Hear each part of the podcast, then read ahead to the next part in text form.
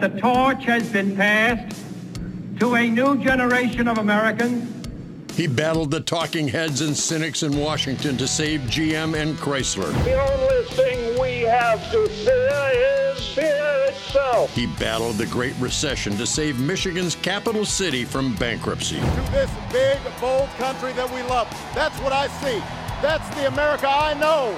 Now he's on a mission to save the America that brought his father from Italy and millions of immigrants to build the greatest nation in the world. And I do believe that the office of citizen is the highest office in this country. Here he is, America, Virg Bernero. Good afternoon and welcome. I am Virg Bernero, and you're on The Virg Show.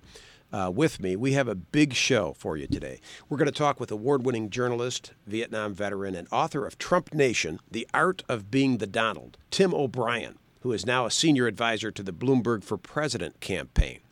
Cannot wait. And we'll discuss Trump's power to pardon his friends with distinguished law professor Dan Kobil. What can Trump legally do? What is he likely to do? We will discuss that and more with Professor Dan Kobil uh, who's one of the foremost experts on the pardon and clemency, uh, how it is how it is used and sometimes abused uh, by politicians. Well, uh, impeachment is behind us. The Trump purge and pardon tour is in high gear. Uh, you may have noticed the president's been busy punishing his enemies uh, and you know going after them, firing them, of course, bad mouthing them. And then there's uh, the inklings of pardon you're starting to hear about poor uh, Stone. Uh, what's his first name? I, wanna, I, always want to say Oliver. Uh, Roger Stone. Uh, yeah, you know, the weirdo Roger Stone with the Nixon tattoo on his butt or something. Um, uh, can I say he's a weirdo? I mean, maybe he'll sue me.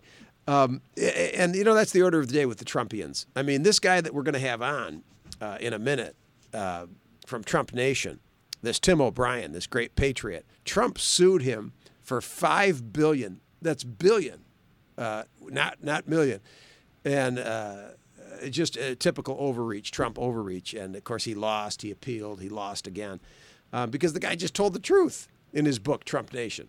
And of course Trump doesn't want that. I mean, as we know, Trump has a war on the truth. But uh, so uh, he, he's Trump is going to continue to try to punish those who speak out against his criminality.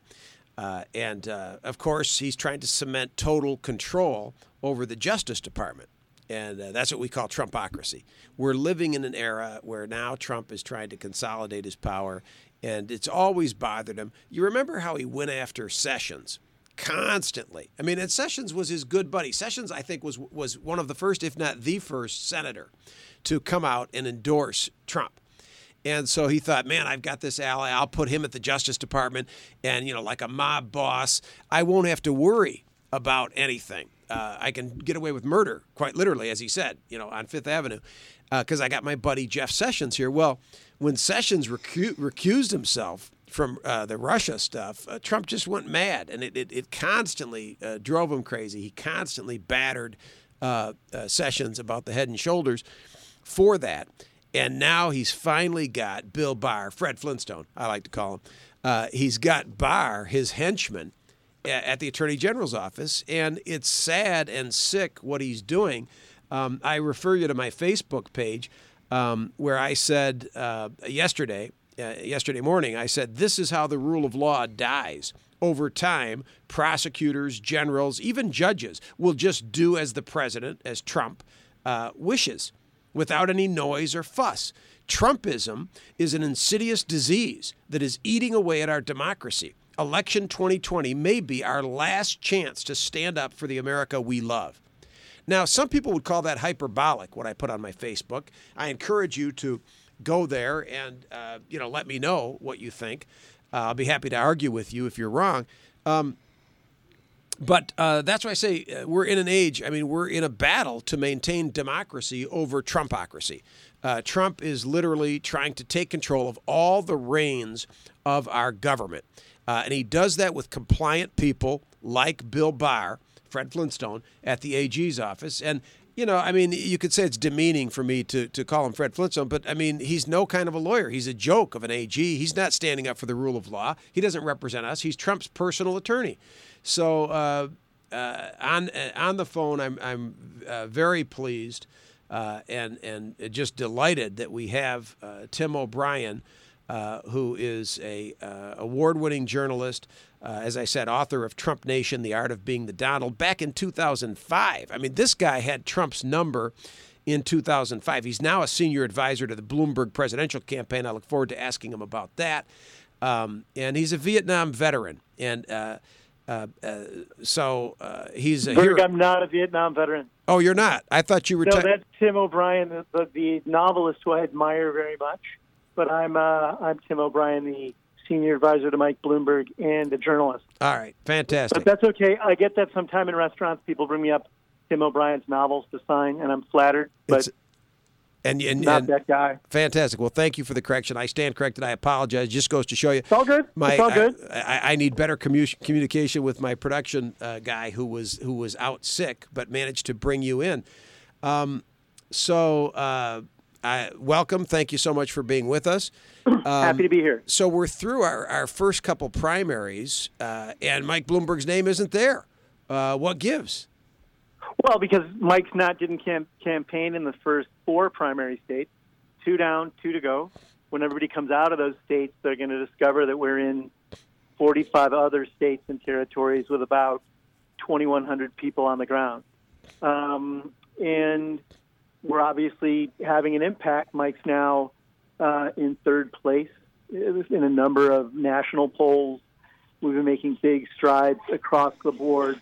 I think that uh, other, you know, other um, candidacies are clearly taking notice of this, and um, uh, and we're confident that this is going to continue to mount. The interest in him, uh, what he's done, uh, his track record as someone who's actually governed, um, is apparent to people. So, Tim, what was your, uh, if I can ask uh, about your uh, political background? We'll talk about Mike Bloomberg's political background a bit. Uh, uh, he's he's a little better better known in terms of being mayor of New York, uh, and of course the Bloomberg empire.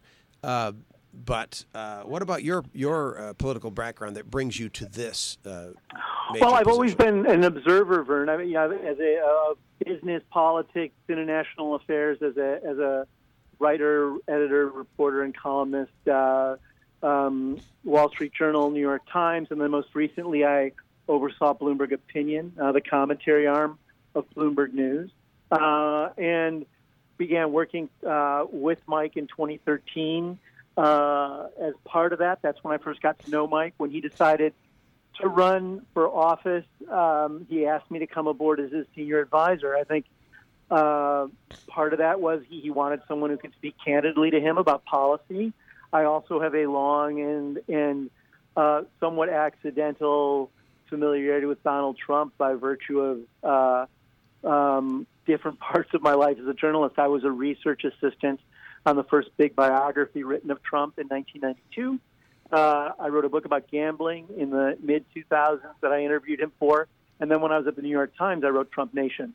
And he spent quite a bit of time with me for that book. Um, we flew around the country together, uh, talked, you know, hours each week. Uh, when the book came out, he did not like it. He sued me for libel. He lost that suit. Uh, during the course of the litigation, I got access to his tax returns, his business and financial records, and we deposed him about all of that under oath for two days. That's a public document, by the way. It's a very So you- revealing document. so you can answer this question once and for all about you know uh, his his wealth. We uh, is he you know whether he is in fact a billionaire? I saw where he said maybe was it you who- was it during your deposition where he said some days he feels like a billionaire, some days he doesn't. It depend when when he was asked about his net worth, he said it sort of depends on how I feel that day. That was in that deposition. Good, good job. Yes, it was. And, and he, um, during that same deposition, you know, he couldn't provide us with figures about how he determined the profitability of the golf courses that he owned, which uh, were struggling at the time. And and when we pressed him on this, he kept saying how profitable they were, but he couldn't show us any information to back that up. We So- asked him what methods he used to determine their profitability, and he said, "quote unquote," mental projection. And and I think we are all now living in, in with Trump in the White House, uh, having to deal with the consequences of a lot of his mental projections. Yeah, amen. Uh, bingo. So, so you and I have one big thing in common besides our great love and admiration for President Trump. Uh, we were both elected student body president, if I understand that correctly, at our colleges. um, now, now Were you a good student body president? I, I, I was reelected twice.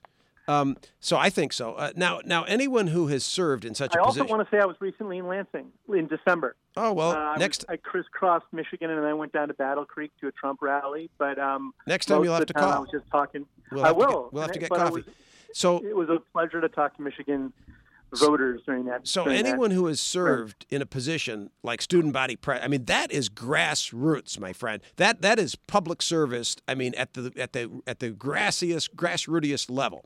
Do you think that Donald Trump and other business types who go into politics are hindered by a lack and, I, and I'm excluding Mike Bloomberg because Mike Bloomberg of course was mayor of New York for 3 terms. So like me he was mayor for 3 terms. He knows what it is to govern. But I'm asking you Donald Trump and other business types who go into politics are they hindered by a lack of political experience or understanding of public service as a result of never serving in prior elected office? I don't think having served in business, you know, excludes one. You know, I, I think in addition to Mike, uh, uh, uh, Manny Diaz, the mayor of Miami, ran for mayor after having never served before. Um, what I think matters, and, and I think politicians with a lot of experience like you understand this, is that you have to listen closely to voters themselves and help solve their problems. Yep. Whether you come into it cold, whether you come into it with an unusual background, whether you've got ample political experience, I think the most successful politicians are people who are good listeners and are determined to solve complex problems. I think that was your reputation as the mayor of Lansing. Well- that was Mike's reputation as the mayor of New York. Um, Yes, bless you. Uh, I, and I and- saw it. And, and of course, Mike Bloomberg went beyond. I'm sorry to interrupt you. Mike Bloomberg went beyond just solving problems in New York, which he did, and he, and, and what huge things to tackle. But but he, through the Bloomberg uh, philanthropies, uh, the Bloomberg Foundation, uh, actually tackled uh, problems facing urban core cities around the country. I mean, he I- I- again, as I've said, this is a guy at, at I might, in his position, be sitting on a beach. Okay, but this is a guy that that rolls up his sleeves and continues and has time for mayors like like the mayor of Lansing has time for for a mayor a, a, city of 50,000, 100,000, 150,000. Uh, a lot of mayors at those mayors conferences, the big the big mayors of the big cities, you know, really are in a class by themselves, and they really don't have time and aren't and have no interest really in in in in uh, flyovers type cities. Mike Bloomberg always has, and I'm just saying this is not a paid commercial. Uh, Mike Bloomberg always has. Uh, he he he cared and he took time, and you know he. Uh, you can say he's a technocrat, okay, but he cares. He's a yes. He's a, he he cares about solutions. Well, I think I think the interesting issue is why does he care? Why does a guy who's a billionaire care? My response to that is uh, when when the Bloombergs moved into their neighborhood in Medford, Mass, as a kid, nobody wanted a Jewish family on the block, and they had to hire a lawyer to buy the house for them so they could move into that neighborhood. Wow. When Mike went to college, he couldn't afford uh, Johns Hopkins, where he studied engineering. He had to work as a parking lot attendant and get loans to get through college. I think Mike has lived a life in which he understands how valuable it is to people to get a leg up so they can pursue opportunity and have hope. And, And I he- that's and he shared that. him his whole life. He has shared know? that. uh, God bless him. Uh, the Financial Empowerment Center that is alive and well, up and running in the city of Lansing, thanks to Mike Bloomberg and his foundation, uh, is giving people a ladder up. It is giving giving people hope, and not just blind, you know, faith, whatever. A hope that uh, and, and a ladder that they can climb if they choose. And and and it's teaching people how to fish, not just giving them a fish. I got to get in a couple more questions. Uh, Donald Trump has called you a quote really really dishonest writer end quote and a quote really stupid talking head end quote and a quote dumb guy with no clue end quote among other things. Now we don't have time to list all of your academic and literary awards achievements and accolades but suffice to say that you're a man of letters an undisputed scholar and gentleman. I'd like you to once and for all address the issue of the trump intellect. Is donald trump a quote very stable genius end quote? I would just refer people to a great YouTube video with Donald Trump and his children on the Howard Stern show, and he asks them to multiply 16 by 7, and the three of them can't. You'll find that anywhere on Google. Donald Trump doesn't read, He can't do basic math. He has no interest in public policy. He has no authentic interest in working class people and middle Americans and their problems. But he Uh, wears is that hat. He wears that hat so well. I mean, he's one of the first presidents I can ever remember wearing a hat like that all the time. No, it's not a hat. He's a con man. He's not wearing a hat. He's a, he is the biggest and most successful con man of certainly of the 21st century and probably of the last 100 years. A lot of, I think, average Americans who need difficult things solved, like access to high quality health care, jobs that are real avenues into the middle class, uh, access to good quality public education. Trump hasn't solved any of those problems. He campaigned saying he would. And particularly for residents of Michigan, uh, in the farming communities and manufacturing communities, he said he would revive those those industries. He didn't, and and that's a con. But he made people believe he would. But they And don't seem the they don't seem to, up to that. They don't seem to hold it against him. And I I, I want to ask you about. I have a couple other questions. and I want to ask you about the cell phone and the Twitter and his ability to talk directly to 55 million people or more for the first time. Hmm. He's the first president to be talking directly to his foot soldiers, directly to his stormtroopers. He's the first one that can talk directly. And I want to talk about the implications of that. But first, let me ask you. It has been said that we are living in the era of alternative facts. And by the way, these are my questions. Nobody gave me these. It has been said that we are living in the era of alternative facts, ushered in by Trump and company, as articulated most boldly by Trump and chief propagandist Kellyanne Conway. But you have been called a practitioner of uh, verisimilitude. I can't really say it. Verisimilitude for years prior to Trump's ascendancy, I believe. Now nobody knows what I'm talking about, but are Donald Trump's constant exaggerations and outright lies his own crude form of verisimilitude? Well, look what it Wait, am I, am I I think one of mispronouncing the- that? You can the- correct me on the pronunciation. Uh, Verisimilitude. Uh, I think one of the things we're going to live with for a long time, Virg, is Donald Trump's war on objective reality and the facts. And it's really important in a bipartisan way. I think in a, in a in, around civics and the life of this country that we really recognize the fact that 90% of what he says is a lie, and he's a pathological liar. He can't uh, control himself most of the time. Even when he can control himself, he doesn't because he likes creating an alternative reality around who he is, what he's done, and what he's doing for other people. He's essentially hiding from the American public using a smokescreen of lies that he puffs out and Tim, oh yes, hour. and, and Tim, but when when Kellyanne Conway said that was a that was a, a turning point, I think, in American That that was a seminal, what they call a seminal a seminal moment. Yes, when she said on national TV that well, there are alternative facts. I think she was talking to Chuck Todd. Is that right? Well, Chuck, Yeah. there there there are alternative facts.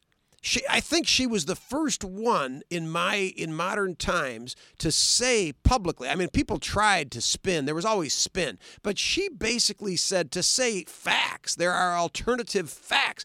I was raised to believe there are facts, and then there are Yes. you know half truths. But she says no. There's there's fully baked alternative facts, and she was the first one to have the gall, the the incredible uh, uh, chutzpah to say that. Well, and you know, we can have partisan and political differences about the facts and, and spirited disagreements about what the facts mean. But there was a long time in this country when we didn't overlook the fact that facts existed. And this team of propagandists, of which Kellyanne Conway is a part, you know, Rudy Giuliani at one point said something akin to "there is no truth." Um, yeah, right. uh, you know, Trump famously talked about uh, truthful hyperbole. Yeah. Um, the fact is, they are all lying constantly because they need to hide something, and what they need to hide is that the fact that the president is unhinged, he's not competent, and he hasn't fulfilled his promises to American voters. So uh, I, I agree 100%, of course. Has there always been this truth likeness thing, and therefore the erosion of facts? You know, should we not be concerned about the erosion of facts, or should we be concerned that the truth seems harder and harder to ascertain for the average public? I don't think the truth is harder to ascertain. I think there are smoke screens being put around simple sets of facts, uh, whether it's job creation and what those jobs really look like, whether it's what's behind the climate crisis or gun violence, uh, how much it should cost for, for average Americans to get high quality health care or access to education. There are a lot of facts around those things. We're going to stay focused on those things and not like Donald Trump continue to bully the American public. Okay. Uh, Mike Bloomberg is ready for this fight, Well, obviously. I have great hope. I have great hope. Uh, I worry, though, that, that when we talk about ascertaining the facts, that uh, most of Trump supporters are getting their news, and there's some research on this. They're getting their news, uh, like a, a lot of them, from Fox exclusively. And Democrats, recent a, a recent Pew survey uh, showed that Democrats tend to get their news from like five different sources, but a lot of Republicans and especially Trump supporters are getting their news exclusively from Fox. And another poll I saw showed that Trump supporters, like I don't know, I forget the number. I, I tried to find it for this interview, I couldn't find it, but like eighty percent said that they get their news directly from Trump. Like the, the, the- they well, trust those, Trump. vo- those voters are probably never going to come over to our campaign anyway. There, there is a firm base of people Donald Trump supports who I don't think will get in this cycle. I do think we fully intend, uh, when Mike is president, to deliver solutions into these distressed, struggling communities that Trump has co-opted by actually giving him the help Trump promised and never delivered. But until we have the benefit of incumbency to be able to do that, we won't be able to. But I think there's a broad swath of Americans in the Democratic Party and independents and moderate Republicans who understand that there's a discernible and important set of facts out there that we all need to hold close so we get good solutions delivered to the American public. I appreciate that. Now, Tim, when you were interviewing, we have just a few minutes more. When you were interviewing uh, uh, Donald Trump, when you had access to him, because I think he was trying to, it seems like he was trying to woo you into his camp Yes. because he knew you were going to be writing this this book, and then and then he, he, uh, so during this time period, I mean, you really got the Donald Trump charm offensive, right? I mean, so I wanted to ask you just personally. Uh, you seem like a great guy, um, uh, just over the phone. Um, I've never gotten the idea that Donald Trump, uh, for me, uh, that, that he was, you know, a warm, fuzzy, a guy that I would like enjoy chatting with. What was he? Did he have a certain charm to him? Was it? Did, did, did was he? Were you almost caught into by by his allure? Were you almost caught into his his uh, what do you say? His shadow? His uh, Well, his I mean, we we we enjoyed. You know, I think the book I wrote is very accurate. I, I think that's one of the reasons he sued. In fact, uh, it, it, it is not a pure scalping, but it is. You know, Trump Nation is a very um, accurate reflection of who Donald Trump is, and nothing in that book changed uh, uh, in terms of who he was 20 years before I wrote the book or who he is now as president. He has been essentially the same guy for about you know 60, 60 years or so. You know, since he was a teenager until now, and um, and, and that's never going to change. He there was a point in his life where I think he would try uh, to form relationships with people and try to be candid. The reality, though, is he has gone so far off the deep end. I think consumed with power. He's very insecure. Uh, he doesn't form close friendships. so the narcissism, he really basically is just using people, right? Whether it's John yeah, Kelly, he's captive to his own narcissism completely. So, and th- then one other question I wanted to ask um, uh, that that I, I said I would ask you: uh, Did you believe then? Uh, I want your honest. Obviously, you're going to give me your honest. You're an honest guy. Uh, did you what? How how much of you was convinced then? Because he, even then, people talked about him being president. He talked about it. He flirted Yeah. with it. Uh, did you walk away? When you wrote that book, did you feel like this man will be president, this man could be president, or this man will never be president? Absolutely not. I thought he would never be president. I thought he lacked the intellectual and emotional discipline to be president. I thought um, most voters would consider him to be a cartoon character and a con man. Uh, and I never thought he'd be able to, to, to get into the White House. I did think in 2016 when he ran, I did think he was going to be the Republican nominee. I said that a number of times in public forums. I didn't think he'd beat Hillary Clinton, though. So I was wrong about the general election, but I mean, right but, about but the yes, primary. many people were, but that was so close that really it could have gone either way. I mean, that's sort of like saying Al Gore and George Bush. I mean, that was But I Al didn't Gore's expect election. it to be close. I thought that you know I thought that she would just completely thump him, and I was completely wrong about that. And I think one of the reasons I was wrong is I underestimated the amount of pain and suffering that exists out in the heartland, and the ability to people to sort of give themselves over to someone who had no intention of actually trying to heal their wounds. To, to because they sort of wanted to send a message, shake things up, do something different, drain the swamp. What he yeah, they- yeah, and he and look, Trump, Trump said he would revive industries in decline and hasn't.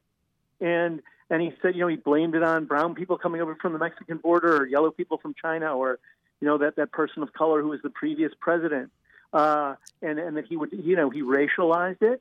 And then he simply lied about what he could do to revive steel, coal, and farming, Yeah. and heavy industry. Well, I and, agree, yeah, I agree with all that. I think I think if in, if he could pollute more and bring back more coal, he would. It's just it's not going to happen. Uh, The people, the industries have gone the other way. I mean, cleaner, greener makes sense. He can't turn back the clock. Praise God, but. But uh, he may they give him some credit for trying, uh, and of course you know he did. He finally addressed the China, China, China. He finally addressed that, and and Obama was trying to push the TPP, which I was opposed to very clearly on my Facebook, and I went to Washington as a mayor to try to tell him stop pushing the TPP. But you couldn't tell the the the, the uh, some of those egotistical Democrats, uh, the elitist Democrats, you couldn't tell them uh, anything about well, TPP. but on trade, though, uh, you know, I think where he ended up on trade, I think that hurt manufacturers.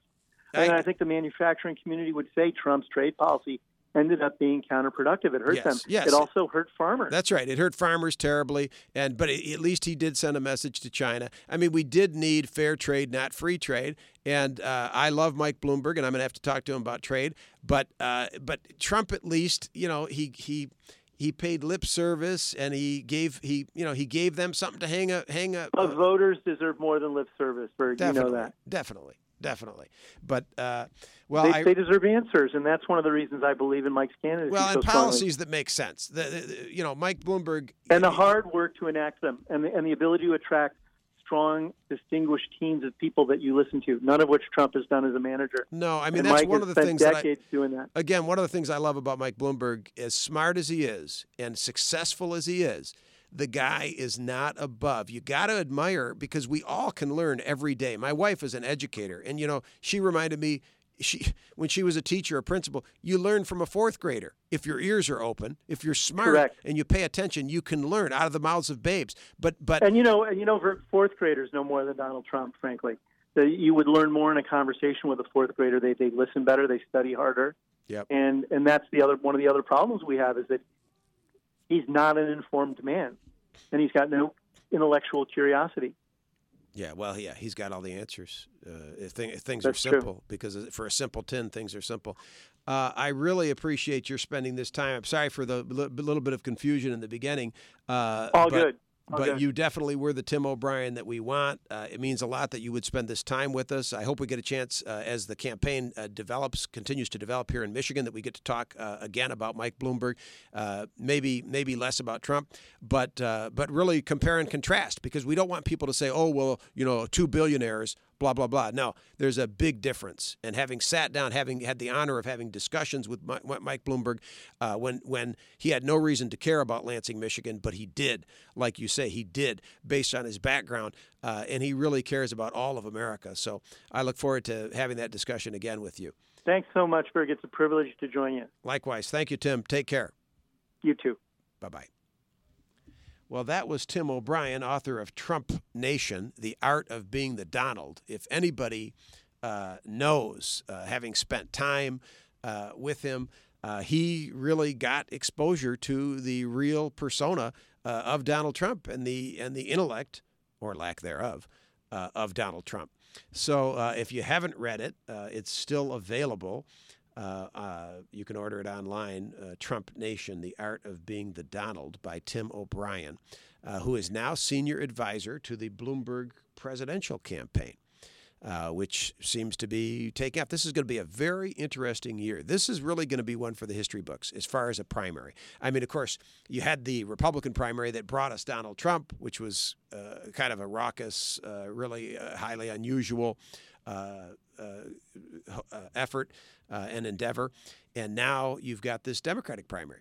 You know, I, I, hear people say, uh, oh, well, uh, the Democrats you know they need to get their act together blah blah. Yeah it's called a democratic primary. It's called a, a primary election and and we're a big tent party. And so we've got you, know bernie. I heard, I heard yang just dropped out. You know another one bites the dust. But uh, interesting guy fascinating guy very bright guy uh, yang and uh, so we're going to stay with this campaign as it develops. Um, and again, we're a big tent party. As a Democrat, I'll tell you, I'm, I'm proud of the options that we have. I'm not afraid because the way I see it, any one of those in the race, any one of them, not only is better than Donald Trump, but can absolutely beat Donald Trump.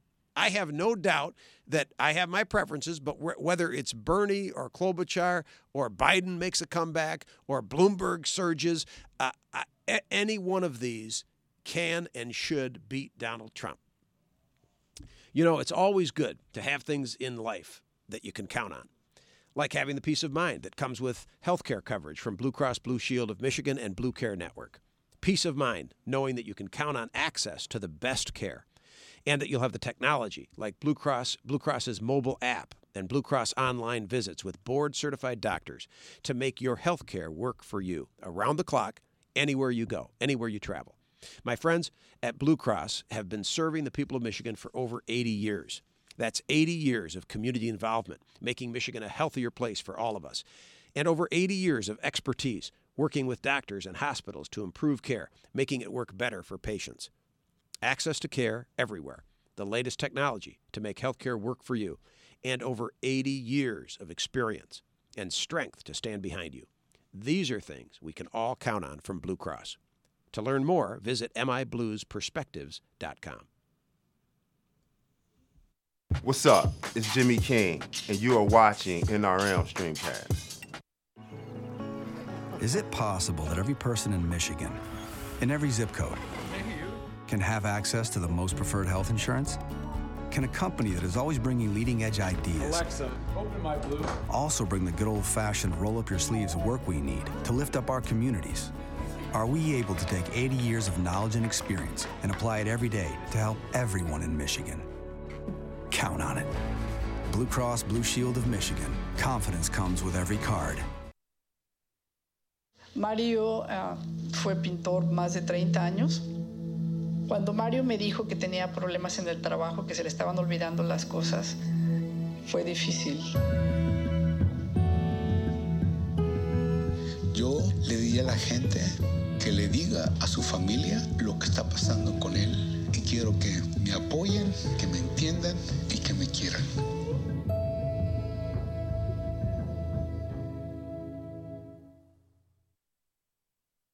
Hey there, we're uh, Joe and Sarah. Joe and Sarah from Pop That Culture. Yes, Mm. and you can catch our show on Wednesdays Mhm. at noon, where Yep. we talk about the latest in TV Mm. and movies Mm. and fashion Yeah. and food. Uh, Florida's fun too every now and then. Yeah, Florida and Ohio are always good for Mm. weird news stories, so we'll get to that too. And his Yeah. pun game is strong. So Wednesdays at noon, catch us. So, welcome back to the Virg Show. Uh, as I said at the intro, uh, the Trump Purge and Pardon Tour is in high gear. He is uh, in the business of punishing his enemies, those that dared to rise up against him during the impeachment, uh, what he refers to as the coup attempt, um, the, uh, the hoax. Um, but uh, the impeachment attempt, now those people that dared to testify against the emperor have to be punished.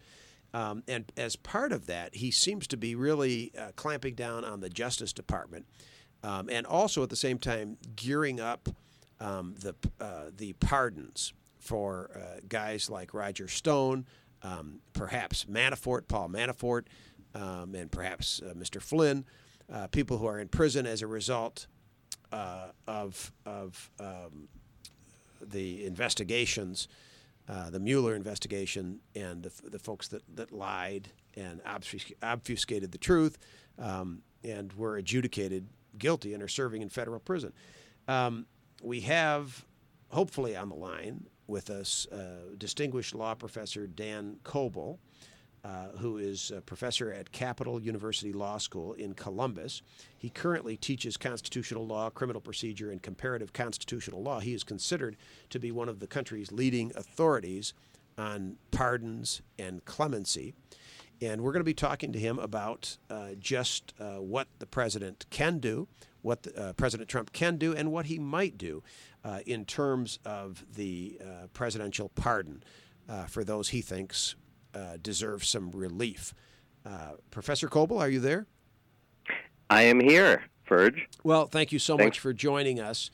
Um, uh, I'd like to. I see you've been in the news on this issue and on the, the pardons that the Kentucky governor, those controversial pardons that uh, uh, he uh, uh, implemented a while back. Uh, so you're certainly well familiar, ensconced on this issue. How sweeping is the pardon power granted to the president under the Constitution? Well, the pardon power is one of the broadest powers given to the president uh, under Article 2.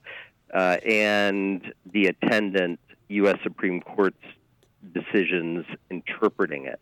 Basically, the Constitution allows the president to issue a pardon, commutation, or reprieve in any federal case. Now, re- remember, it's uh, under the laws of the United States. I so, wanted to ask so you about the- that. Yes. If if he had committed a crime, someone committed a crime in Michigan, say under Michigan law, and were you know they were prosecuted, they would have to uh, uh, essentially make an uh, uh, appeal to the governor uh, for a pardon.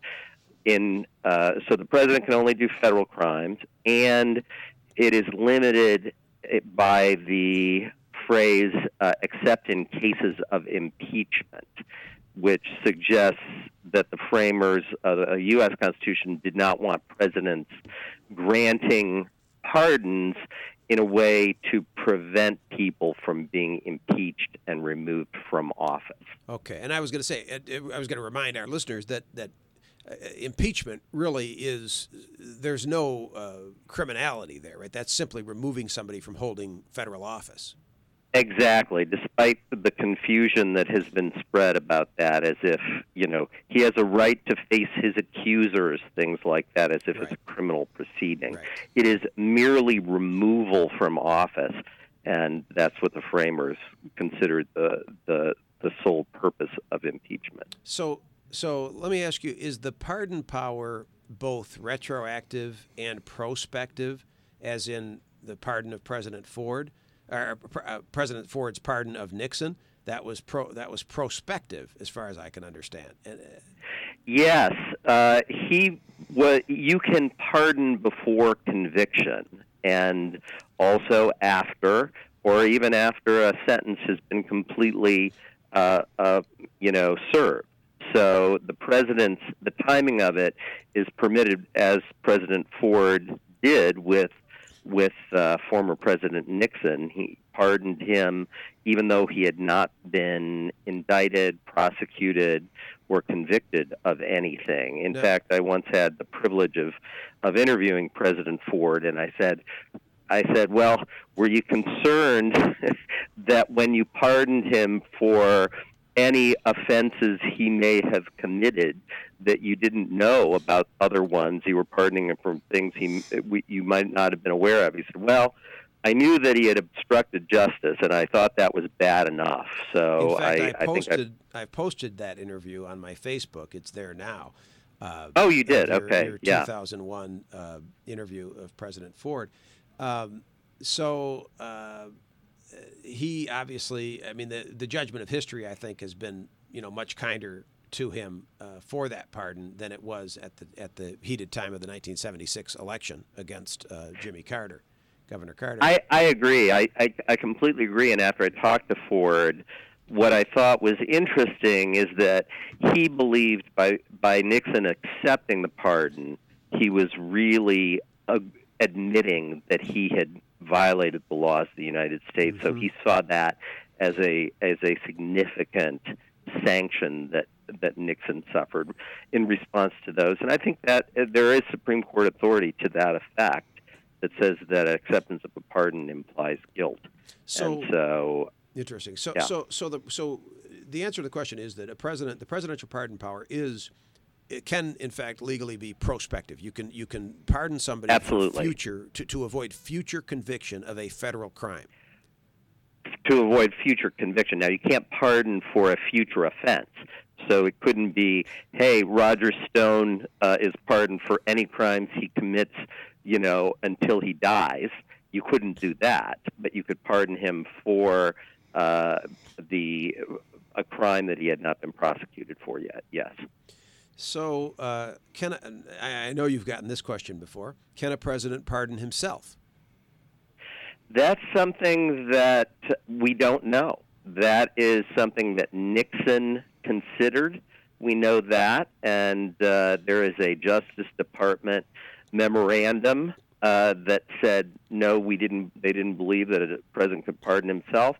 On the other hand, uh, the Supreme Court has never uh, ruled on it, and you know the primary argument against pardoning himself would be that no person can be the judge of their own case and that we don't have to spell that out in the Constitution, that you can't be the judge in your own prosecution. I mean, because if So you could pardon yourself, you would essentially be uh, a monarch. You you would be an emperor. You would be you would be the embodiment of the law. Whereas we, we, we right? I mean, we, we say we have the rule of law and we're a government of laws, not of men. But at that point, you would be the law. Oh, exactly, exactly. If you could pardon yourself, uh, and um, on the other hand, the the counter argument is, well, they didn't say it in the Constitution, uh, and therefore the only limit on the pardon power is what's set forth expressly in the Constitution. So that is, and we've never had a president try to pardon himself. So you know. so let me ask you was- this: Could the president prospectively uh, pardon his family, for example? And in this case, his family. I mean, they're some of them at least are working in the White House. Uh, could he pardon Ivanka? Could he pardon Jared Kushner of, of any future? For any crimes that they committed up till the date of the pardon, yes. So that and that could be pretty expansive, uh, you know, in terms of all of what, what they're doing in the White House right now. Yes, I, I don't think we know a lot about what they're doing in the right, White House right now. So, he could so yeah, he could. As long as he's pardoning them for violations of federal law, he could indeed do that with with his family, with any of his uh, uh, you know associates. Associates. Yep. How does let me ask you this, Professor? How does Trump's use of apparent and uh, his use of and apparent view of the presidential pardon uh, differ from or comport with that of previous presidents? Oh, it's completely out of sync with previous pe- presidents because previous presidents tended to treat the Justice Department's Office of the Pardon Attorney as the gatekeeper to pardons and commutations. For 125 years, the Justice Department has had an Office of the Pardon Attorney that evaluates not all, but but the vast majority of requests for pardons and commutations, and then makes a, a non-binding recommendation that past presidents have has very very often followed.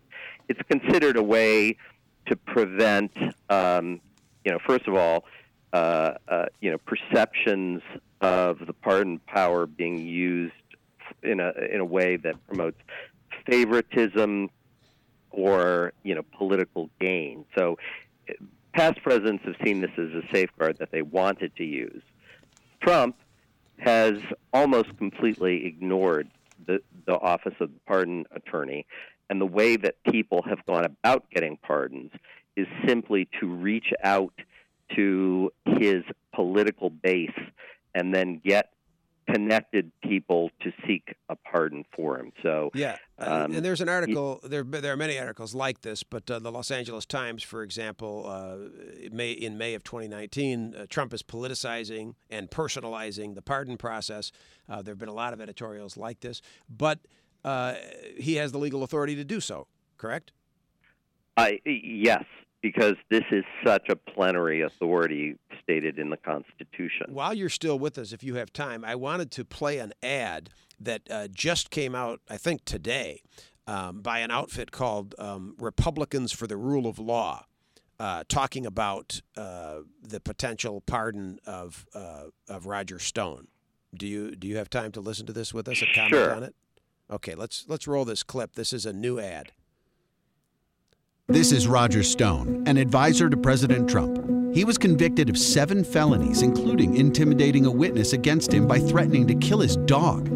Prosecutors asked for him to get at least seven years. But President Trump complained, and immediately, Attorney General Bill Barr, the nation's top law enforcement official, intervened to reduce his sentence. Every career prosecutor involved in the case resigned in protest. The criminal justice system shouldn't depend on being friends with the president. the law must apply the same to everyone. Com is who the, who uh, sponsored that. Now you are a professor, a distinguished professor of law. Uh, how I want to ask you about the ad, but I want to ask you in that ad they talk about how all of these federal prosecutors resigned. Uh, I guess when they realized that Bill Barr was intervening on behalf of the president. Uh, how unprecedented is that? And should we be concerned, lawyers and non lawyers who care about democracy and the rule of law? we should be deeply concerned, Virg. I I've never seen anything like that. People involved who have served in the U.S. Justice Department have never seen anything like this. This is a politicization of our justice system that is unprecedented, and I I think that even if because Barr has said the president didn't ask me anything and I didn't uh, you know, he didn't intervene. He just tweeted, and we happened to do that.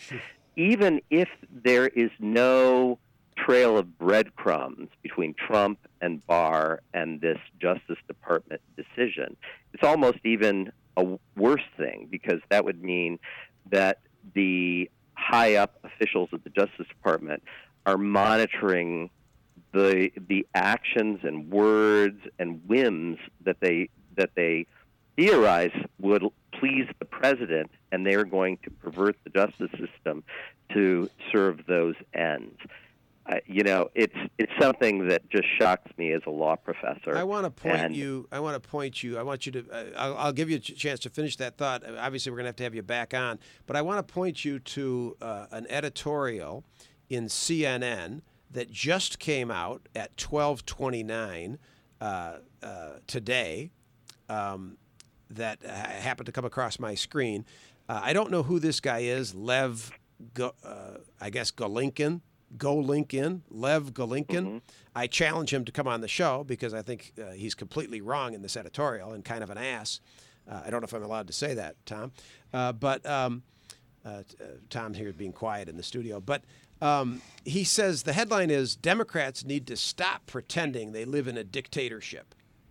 And the theme of it is basically we need to get over it. Um, that uh, you know we're overstating the case. Uh, this is not a totalitarian government, and uh, j- and we should just we should just relax. Uh, Sorry, I just looked up your the, the editorial that you were talking about. Were you able to find Um, it? Yeah, I did find it, and uh, unfortunately, CNN puts on their story live, so Right, I, I, right. I couldn't glance at it. But yes, so so uh, uh, He's saying you know, we, we, we go too far. Those of us that are concerned about the law, the we keep talking about rule of law and comparing him, making these comparisons to dictators. Uh, come on, he's not a dictator. We have these constitutional protections. All the while, Trump continues to erode the very guardrails of democracy. That's my that's No, George I- Bernero's I- opinion. I, you know, to say that we're in a dictatorship, I would not claim that because I do think we still have we have institutional protections. But to say that we're heading down the road to losing our democracy and living in at least an oligarchy where the wealthy and the connected are the ones who call the shots for the rest of us. I think that is an entirely real danger with Trump having now been told by the Republicans in the Senate that there is nothing he could do that would cause anybody but Mitt Romney to sanction him. Regarding the Um, prosecutors quitting, I posted an article on my Facebook that was from the Washington Post that said prosecutors quit amid escalating Justice Department fight over Roger Stone's prison term. And my quote with the Post was This is how the rule of law dies. Over time, prosecutors, generals, even judges just do as the president wishes without any noise or fuss. Trumpism is an insidious disease that is eating away at our democracy. Election 2020 may be our last chance to stand up for the America we love. Do you think that's hyperbolic, what I wrote? No, I think it's a necessary alarm that needs to be sounded. I was hoping you'd say I've overstated the case. Uh, but so while you're still here, I, I, wish you had. I really yeah, appreciate it's, you- it's quite disturbing. Yeah. So thank you so much. I, I want to ask you about this military pardons and clemency. I still have some other questions for you. While I've got an expert like you, I've got to squeeze the most out of you. Um, the military pardons and clemency, which I know you also have some expertise in, uh, Gallagher and others that the president has pardoned. I assume that as commander in chief, the president can upend the results of any and all military tribunals slash decisions slash orders. Is that correct? That is indeed correct. I don't think he pardoned Gallagher, uh, but No. he did pardon two other accused and convicted uh, war criminals who had ordered the murders of unarmed civilians. So yeah, he is kind of in an unprecedented way reaching down into the bowels of the military bureaucracy, right? And and and upending, you know, these decisions that have been made by military courts. Oh, absolutely. And there have been, you know, editorial after editorial by members and former members of the military saying that this undermines our ability to discipline troops and require that they abide by the orders of their, you know, rules of engagement. And in So fact, the Secretary say- of the Navy, that Secretary of the Navy that he fired, said he was under under uh, uh, pulling the rug out from underneath military discipline. It seems like he wants discipline to him, uh, re- you know, respect to him, not not so much for the military order of things. Absolutely. I, I think that's right. I think he would like to be a mini Putin in that regard. If the military would be utterly beholden to him, he would like judges and the Justice Department to be beholden to him. And I think his actions make that clear. Uh, and So that's uh, where we get so- into. That's where we as Democrats, uh, small D and big D Democrats, I think that's where we get into the whole dictatorship turf because we start to say we start to see the signs of authoritarianism. Uh, we see him trying to grasp all the reins of power. Will it be whether it be the courts, the military, anything that could be a check on his power? You see him eliminating. Including the so-called adults in the room, you know the the the the, the Kellys, John Kelly, yeah, and, and, and the other guys, even frankly, even Tillerson, uh, who worked for the greatest, one of the worst corporations in the world, long-standing ExxonMobil. Even Tillerson uh, famously tried to tell him no on various things. No, Mr. President, I can't do. We can't do that legally. I, I- can't do that. And basically, Tillerson became an annoyance to him. Anybody, any guardrails, anyone that tells him no for any reason. And I guess he got that. Your the previous guest that we had knew him in New York, and of course, I've read some books on his his behavior in New York, and he he just was able to bully eh, or buy his way uh, through any and all regulation. Anything that might stop him, he either bullied or bought his way. He found that politicians could be bought. He's talked about that publicly. Now he has the power of the state, and he seems to see him as the president. Trump, he, he, he, he, he, seems to equate himself with the power of the state, which is an authoritarian kind of fascist way of, of viewing government, is it not?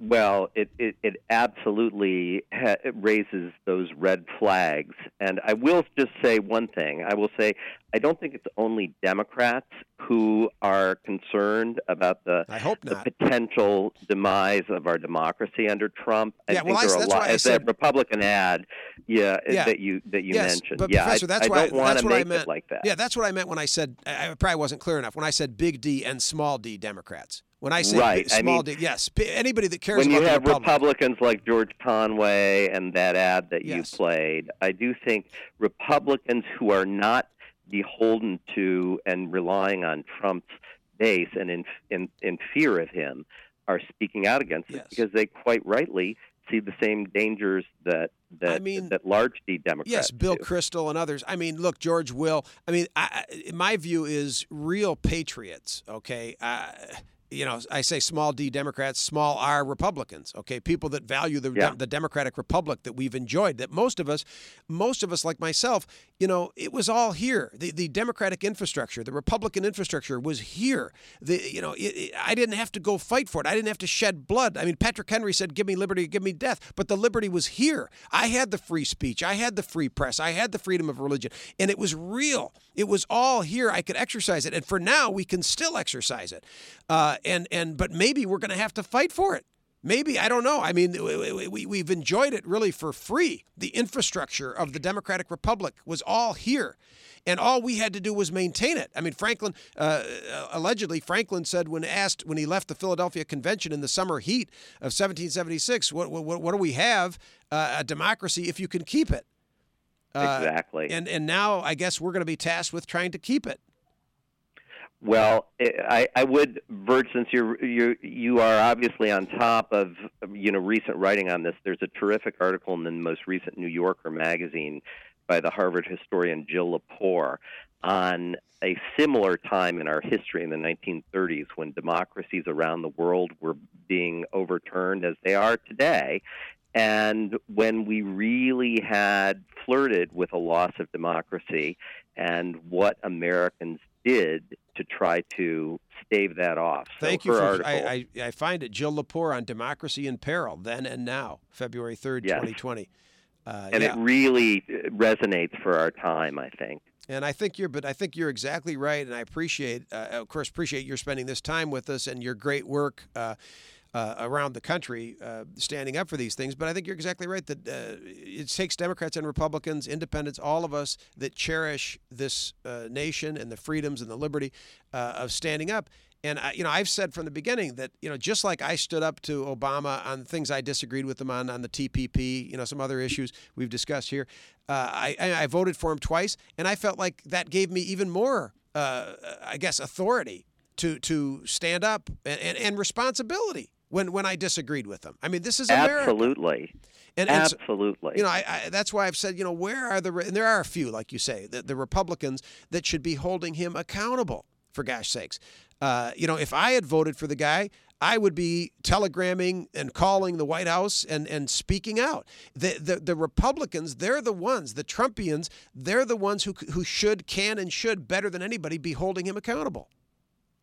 Oh, Absolutely. That, and I think they're the only ones he cares about. Yes. Because what he has indicated is that he will do everything possible to punish anybody who opposes him, including by being in a different party, like you know, or being having a state yeah, that is blue. Again, those are those authoritarian tendencies. Well, if hopefully we can have you back and we can talk about how he possibly wins by a strategy of going deep and not broad. This is the first president in my lifetime that I have seen applying a strategy of going deep, having depth of support, and never attempting to broadening his base. I don't understand how that is going to be a legal and politi- a viable legal and political strategy if, in fact, we have a free and fair election. Perhaps you can come back and we can talk about that.